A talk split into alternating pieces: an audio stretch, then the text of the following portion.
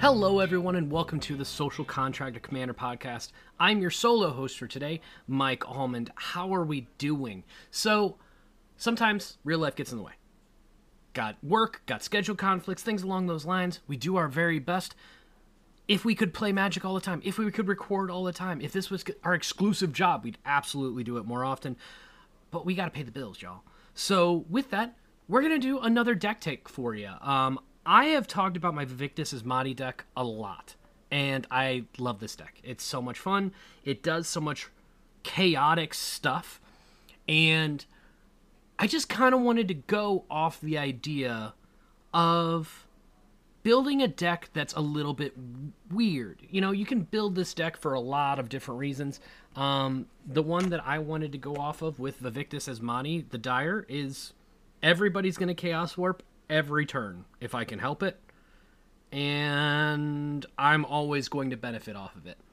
Uh, but it is a political based deck because I tend to let people pick what they're going to blow up. As long as they don't try to come at me too hard, I'm going to let you pick what kind of things you get rid of. Now the problem is is that when you're playing a deck like this where everybody's going to get potential value but it's completely random, uh, sometimes it can get chaotic and sometimes it can get nutty. And frankly, I said that as the potential problem, the potential flaw. It's not a flaw. It's so much fun. It's so much. It, it's entertaining to play with this deck. Uh, I haven't had a lot of complaints about it, even though it's done some pretty mean things because it does it randomly. So with that, let's go ahead and go over Vaevictis Asmadi, the Dire. This is three generic black, red, green for a flying 6-6 Elder Dragon whenever Vaevictis Asmadi, the Dire, attacks. For each player, choose target permanent that player controls. Those players sacrifice those permanents. Each player who sacrificed a permanent this way reveals the top card of their library, then puts it onto the battlefield if it's a permanent card. So, a couple things here. It says for each player, choose target permanent they control. That means if some player, uh, if one of your opponents casts Heroic Intervention, all of their permanents have hexproof, you can't do it, which kind of stinks. Um, but that said, it is after that. Basically, you go around the table, and you're going to choose a permanent, choose target permanent for each player to sacrifice, including yourself, and then everybody's going to flip the top card of their library. If it's a permanent, go straight onto the battlefield, which means the stack can get nuts with all of the leave the battlefield triggers and enter the battlefield triggers that can happen at random without people expecting it or even better, when you make a deal with one of your opponents to try and take down the archenemy or something along those lines, when you can expect it, it does some nutty stuff. And I'm a big fan of this deck. Uh, the whole point of it is to get out there, ramp as much as we possibly can, and get a Vaevictis out there to start swinging at stuff. So, with that, one of the other things to keep in mind we never want to lose out on the flip. Now, there's a bunch of different ways that you can do that. You can do top deck manipulation. You can make sure that the things that you're getting rid of and you're sacrificing are things that can come back and still give you value in the long term. You can include all of that, which I have. The other way to make it happen is to have only permanents in the deck. This is no sorceries, no instants, nothing along those lines. I am never going to lose the flip on Vaevictis Asmadi, and that is one way to guarantee my value as I'm playing this commander, which means it's always going to do some pretty cool stuff.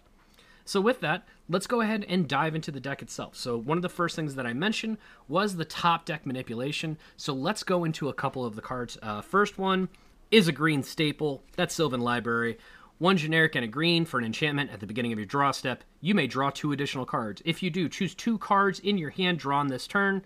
For each of those cards, pay four life or put that card on the top of your library. So basically, this is a good way to look at the top three cards, draw the top three cards, so draw effects do matter. Draw the top three cards and either keep one, two, or three of them, putting the rest back after you decide if you're not going to keep all three and putting them, more importantly, in what order, order you would choose, which means I can do some really cool top deck manipulation. Uh, next card is Sensei's Divining Top, another staple.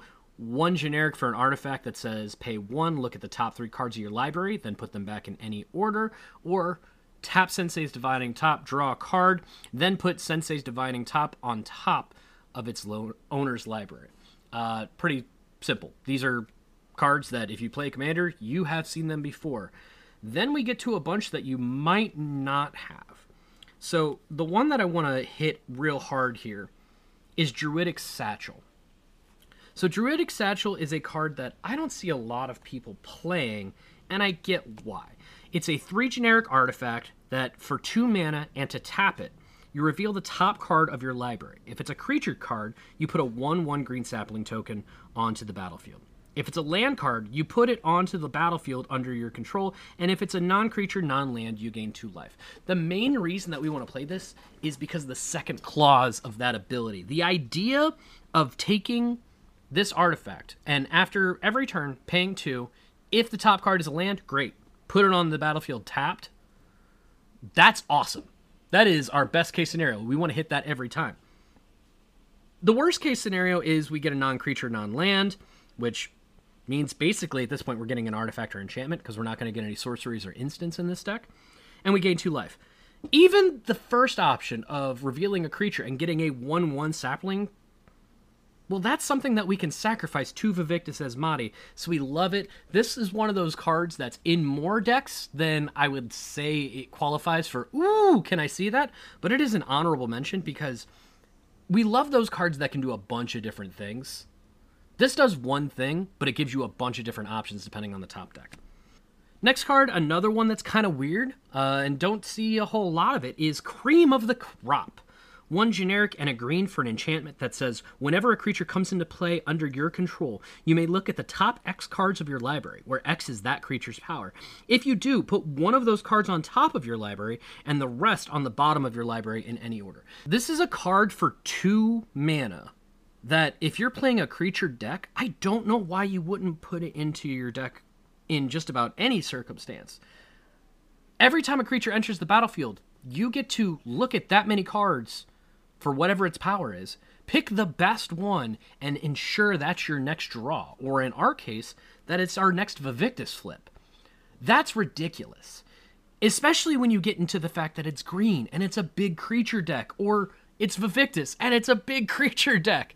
Green has lots of big creatures. This is a card that should be in more, and I absolutely adore it. Next one we're going to look into on this is Haunted Crossroads. Now, this isn't top deck manipulation per se, it's graveyard and top deck manipulation. Haunted Crossroads, two generic and a black for an enchantment that says one black, so just black. Put target creature card from your graveyard on top of your library. There is nothing better than getting value except for knowing exactly what that value is going to be all the time. I would love to ensure that I am drawing some kind of piece that's always going to ramp me. So let's get our Sakura tribe elder back onto the top of our la- library. Let's get a Terastodon back on the top of our library if we sacrifice it. Let's get our Solemn Simulacrum up on there again. Always getting that returning value.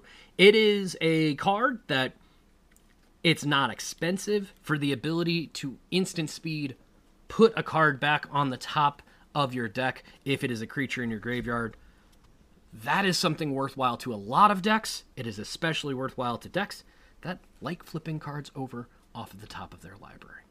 So that's what we got for some of the top deck manipulation. I don't want to go too far in any segment. I'm going to go ahead and put the tapped out deck into the show notes so you're able to take a look at it and see exactly what we're working with. We have a lot of cards that have high CMC or mana value, I guess is what we're calling it now. With that, that means that we want to ramp. Even though we want to rely on our commander to flip things over to randomly play stuff more often than not, we still have to have the ability to cast spells from our hand just in case everybody decides that Vaevictis is not fun. And I can tell you this at least one person at the table is probably going to decide that Vaevictis is not fun. So we have a whole lot, a whole lot of no sorcery or instant ramp. Uh, with that, we have the standards. We have our Sakura Tribe Elder. We have our Springbloom Druid. Uh, and of course, we have to do a special shout out to our veteran explorer. I, I think the the mascot of our podcast, if there is one. Um, all of these creatures that come in and they get, they either get you lands or on the condition that they die, they get you lands. Um, then we go to a couple of different ones that people might not have heard of. Uh, Viridian Emissary is one generic and a green for an Elf Scout 2 1. When it's put into the graveyard from the battlefield, you can search for a basic land card, put it onto the battlefield tapped. Okay, so a Sakura Tribe's Elder without the sack outlet. You know, it's it's not ideal, but it gets us where we want to go. Uh, obviously, we have a Solemn Simulacrum. We mentioned that before. Then we get into some of the spicier ones, like our Lotus Cobra. Now, with Lotus Cobra, it's kind of a double edged sword because it says as a one generic and a green 2 1 snake landfall, whenever a land enters the battlefield under your control, you may add one mana of any color to your mana pool. There's a lot of things that we want to do to get lands onto the battlefield, even though we're not using our standard cultivates, rampant growths, things along those lines. The difference here is that sometimes those lands are going to enter the battlefield during our combat step. So every once in a while, we're going to end up wasting some mana, unless we've got one of our other mana sinks into the actual battlefield, like our Druidic Satchel or a Mimic Vat, which we'll get to a little bit later because it's a very important card in the deck. Things along those lines. That said, getting this out, it's never a bad idea to have essentially a land drop and a half on your turn if you're getting that extra mana value from it. We have Omen of the Hunt. This is an enchantment with Flash two generic and a green that says when Omen of the Hunt enters the battlefield, you may search your library for a basic land card, put it on the battlefield tapped, then shuffle your library. Now, three mana for an enchantment that gets you a land is absolutely not the value that you're looking for normally when you want to ramp. It's in the deck for a couple of different reasons. One, it is an enchantment, so that means it fulfills our requirement of only permanents in the deck. Two, it has flash, which means we can play it on our opponent's end step before it comes in our turn. But the other weird part about this is one, because it's an enchantment, it's something that we can sacrifice to Vaevictis themselves, which means we're not losing one of our other permanents, or the other ability on Omen of the Hunt, two generic and a green, sacrifice Omen of the Hunt, Scry 2. Scry 2 in a deck where you care about top deck manipulation is awesome. So the ability to ramp with a card, have a sacrifice piece for our commander, as well as the ability to do some top deck manipulation depending on the circumstances of the game, always really good. Uh, next card we have here this is a little bit different kind of ramp. Uh, the next ones we're going to go into. First one is Goldspan Dragon. Now, this is three generic red red for a 4 4 dragon with flying and haste. Whenever Goldspan Dragon attacks or becomes the target of a spell, create a treasure token, which is pretty good by itself. But it also adds treasures you control have tap, sacrifice this artifact, add two mana of any one color.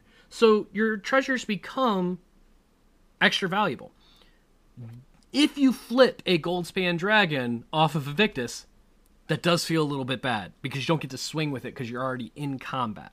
However, a 4 4 dragon with flying and haste for 5 mana that has any other benefit whatsoever is still decent. The idea that this creates treasures and makes them more valuable to us is awesome.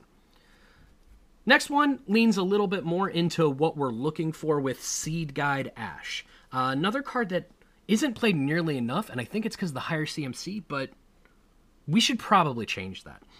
Four generic and a green for a 4 4 Tree Folk Druid. When Seedguide Ash is put into a graveyard from play, you may search your library for up to three forest cards and put them into play tapped. If you do, shuffle your library. Keep in mind that that doesn't say basic forests. So if you've got some fancy lands out there that have the forest type, this is a sacrifice wanting to happen to get you three lands. That's ridiculous. The fact that this isn't played more often has always surprised me. Very good card. Absolutely worth running in a lot of decks, and definitely worth running in this one. So that's what we're going to talk about for the ramp pieces. That said, you're not always going to have a big haymaker available to you, whether you're not getting your ramp pieces, whether you're not drawing the big spells and you have lots of things out there, you're going to want something out onto the battlefield that you can sacrifice without any kind of issue. So let's go ahead and look into some of our. We're going to call them the fodder slash fodder makers uh, of the deck. Things that create different permanents for you to destroy or are a permanent that you might want to destroy themselves, and especially the ones that are able to give you some extra value off of it. Uh, first couple Doomed Dissenter, Discord, and Piper. These are both creatures that when they die, you replace them. One of them with a 2 2 zombie, one of them with an 0 1 goat. Goats are hilarious. Very much a fan of it being in this deck. Uh, next one we're going to talk about is Sanitarium Skeleton. So this is a 1 mana 1 2 that says for 3 mana, return Sanitarium Skeleton from your graveyard to your hand. That's fantastic because you can do that whenever you need to. Specifically, on your opponent's end step, put it back in your hand, be able to play it your next turn, put it down whenever you need to, and then you have a one mana sacrifice outlet for us to try and get our Chaos Warp effect from Victus's ability. We also have Loyal Apprentice. This is one generic and a red for a human artificer 2 1 with haste that has lieutenant at the beginning of combat on your turn. If you control your commander, create a 1 1 colorless Thopter artifact creature token with flying. That token gains haste until end of turn. So, if we go to combat with Loyal Apprentice out and Vaevictis, we get to make a 1 1. And then, as we attack with Vaevictis, we can choose to sacrifice that 1 1 token we just made as part of the effect to go ahead and do that The Victus Chaos Flip. Always good. Grismold, the Dreadsower, is a 3 mana Troll Shaman, 3 3 with Trample, that says at the beginning of your end step, each player creates a 1 1 green plant creature token. Whenever a creature token dies, put a plus 1 plus 1 counter on Grismold, the Dreadsower. We like this for a couple reasons. One, the turn after it gets out, there's a bunch of different targets on the board. Maybe someone is really far behind in the game and we don't necessarily want to pick on them. Well, great. We already gave them a 1 1 that we can go ahead and blow up. And we get value off that 1 1. Two, we're getting our own 1 1s to go ahead and blow up, and Grismold gets bigger, which this combat centered deck really, really digs. Another one that creates a lot of tokens is Tendershoot Dryad, 4 generic and a green for a 2 2 Dryad with Ascend. If you control 10 or more permanents, you have the city's blessing for the rest of the game. At the beginning of each upkeep, create a 1 1 green sapling creature token. Saplings you control get plus 2 plus 2 as long as you have the city's blessing. So not only are we getting lots of tokens potentially, we're getting lots of power on the board as we do so. One ones are obnoxious, and they usually need to be so plentiful and have so many doubling effects or something along those lines for them to be awesome, or they need a pump spell to be able to be awesome. Three threes. Well, now you're playing with power. This is where you're actually putting a ton of these things out there, and that just synergizes nicely with what our deck wants to do. The last one that I want to put on here is Bloodsoaked Champion. This is another one mana, 2 1 creature, human warrior, that says Bloodsoaked Champion can't block. Raid, one generic and a black. Return Bloodsoaked Champion from your graveyard to the battlefield. Activate this ability only if you attacked with a creature this turn. Well, what are we going to try and do a whole lot with this deck? We want to attack. We want to go forward. We want Vaevictis to fly over, be super awesome dragon. Bah! That was breathing fire on everybody. I assume that Vaevictis can breathe fire. I mean, the picture kind of gives it that hazy, fiery background effect, but maybe not. I don't know. The point is, is we want Vaevictis to fly free, fly true, and wreck shop. So if that's the case, having a one mana creature that you can pay two mana to get back onto the battlefield each turn, also pretty spicy in and of itself.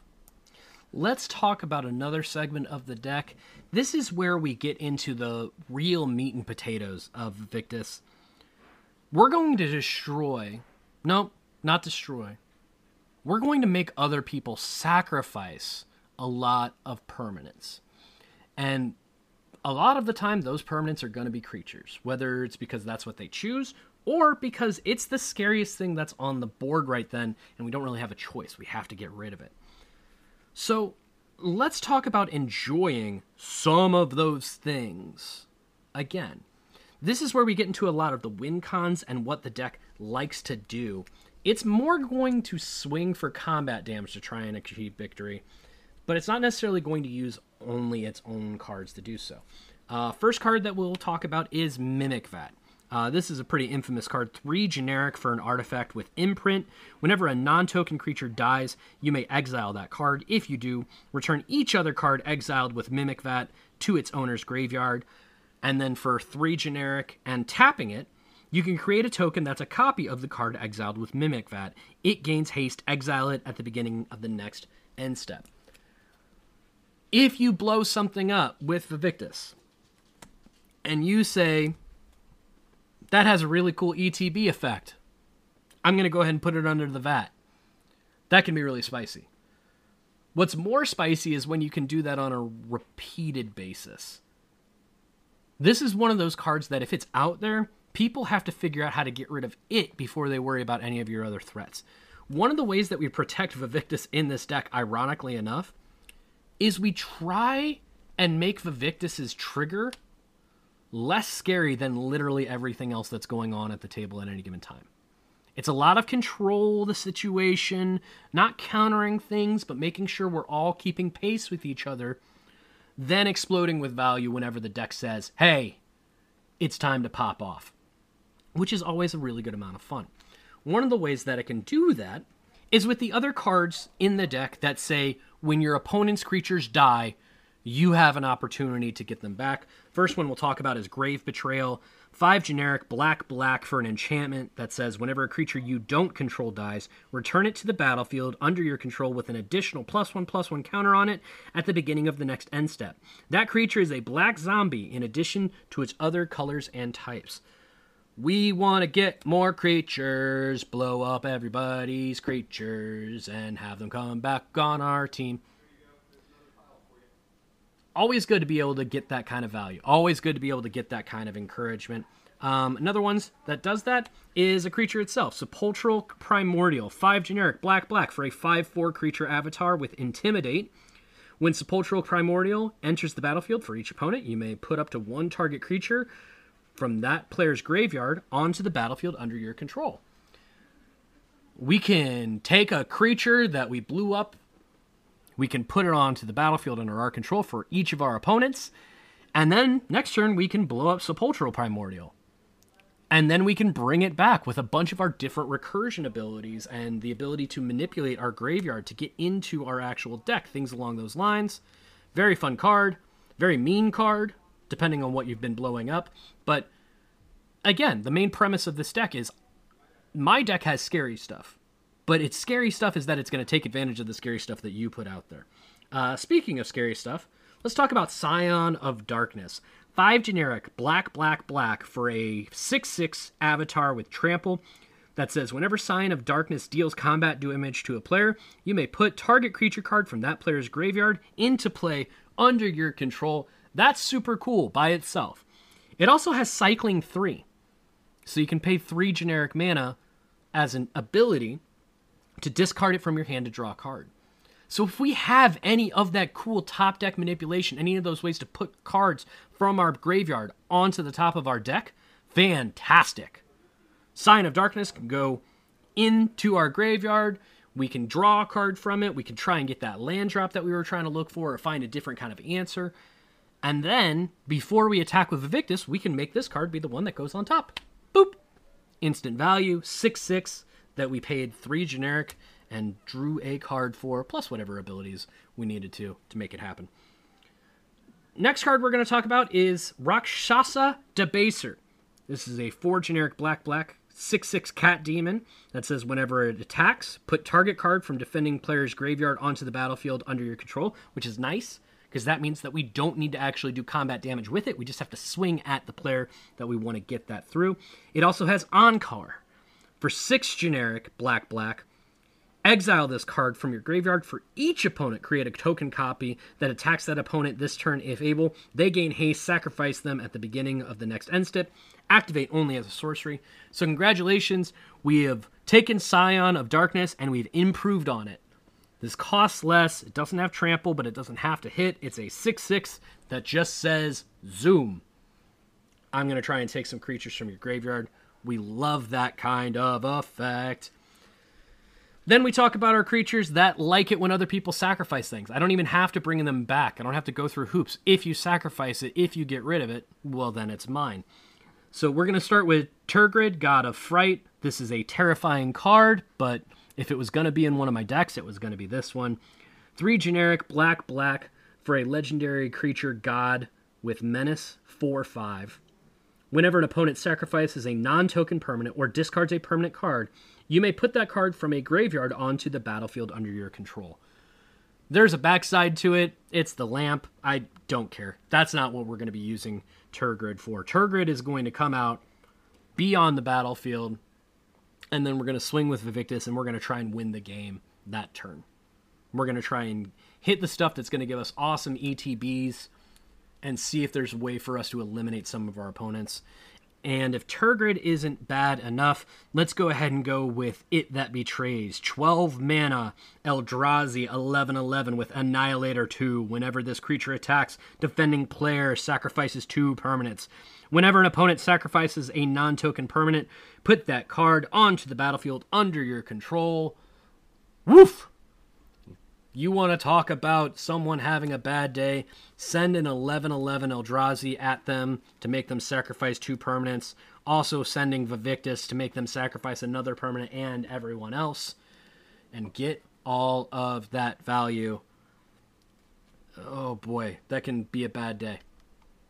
Last set of cards that I want to talk about are the ones that synergize with Vaevictis as far as a just doing the Vaevictis thing in the coolest way possible that might not have fallen into our other categories. Uh, first one is Etali the Primal Storm, or Etali Primal Storm. Uh, this was actually where we got the start of the deck. I wanted to make an Etali deck, and it turns out Etali is not very well liked because it hurts all of your opponents. Because it never hurts you. Four generic red red for a 6 6 legendary creature, Elder Dinosaur. Whenever Etali Primal Storm attacks, exile the top card of each player's library. Then you may cast any number of non land cards exiled this way without paying their mana cost. People don't like it when you steal their stuff. But they don't mind as much if you get rid of their stuff and they have a chance to get something else. That said, there is nothing funnier than when you flip Etali off of the Vaevictis trigger, and it's hey, by the way, we're going to do this twice next turn. Who has a board wipe?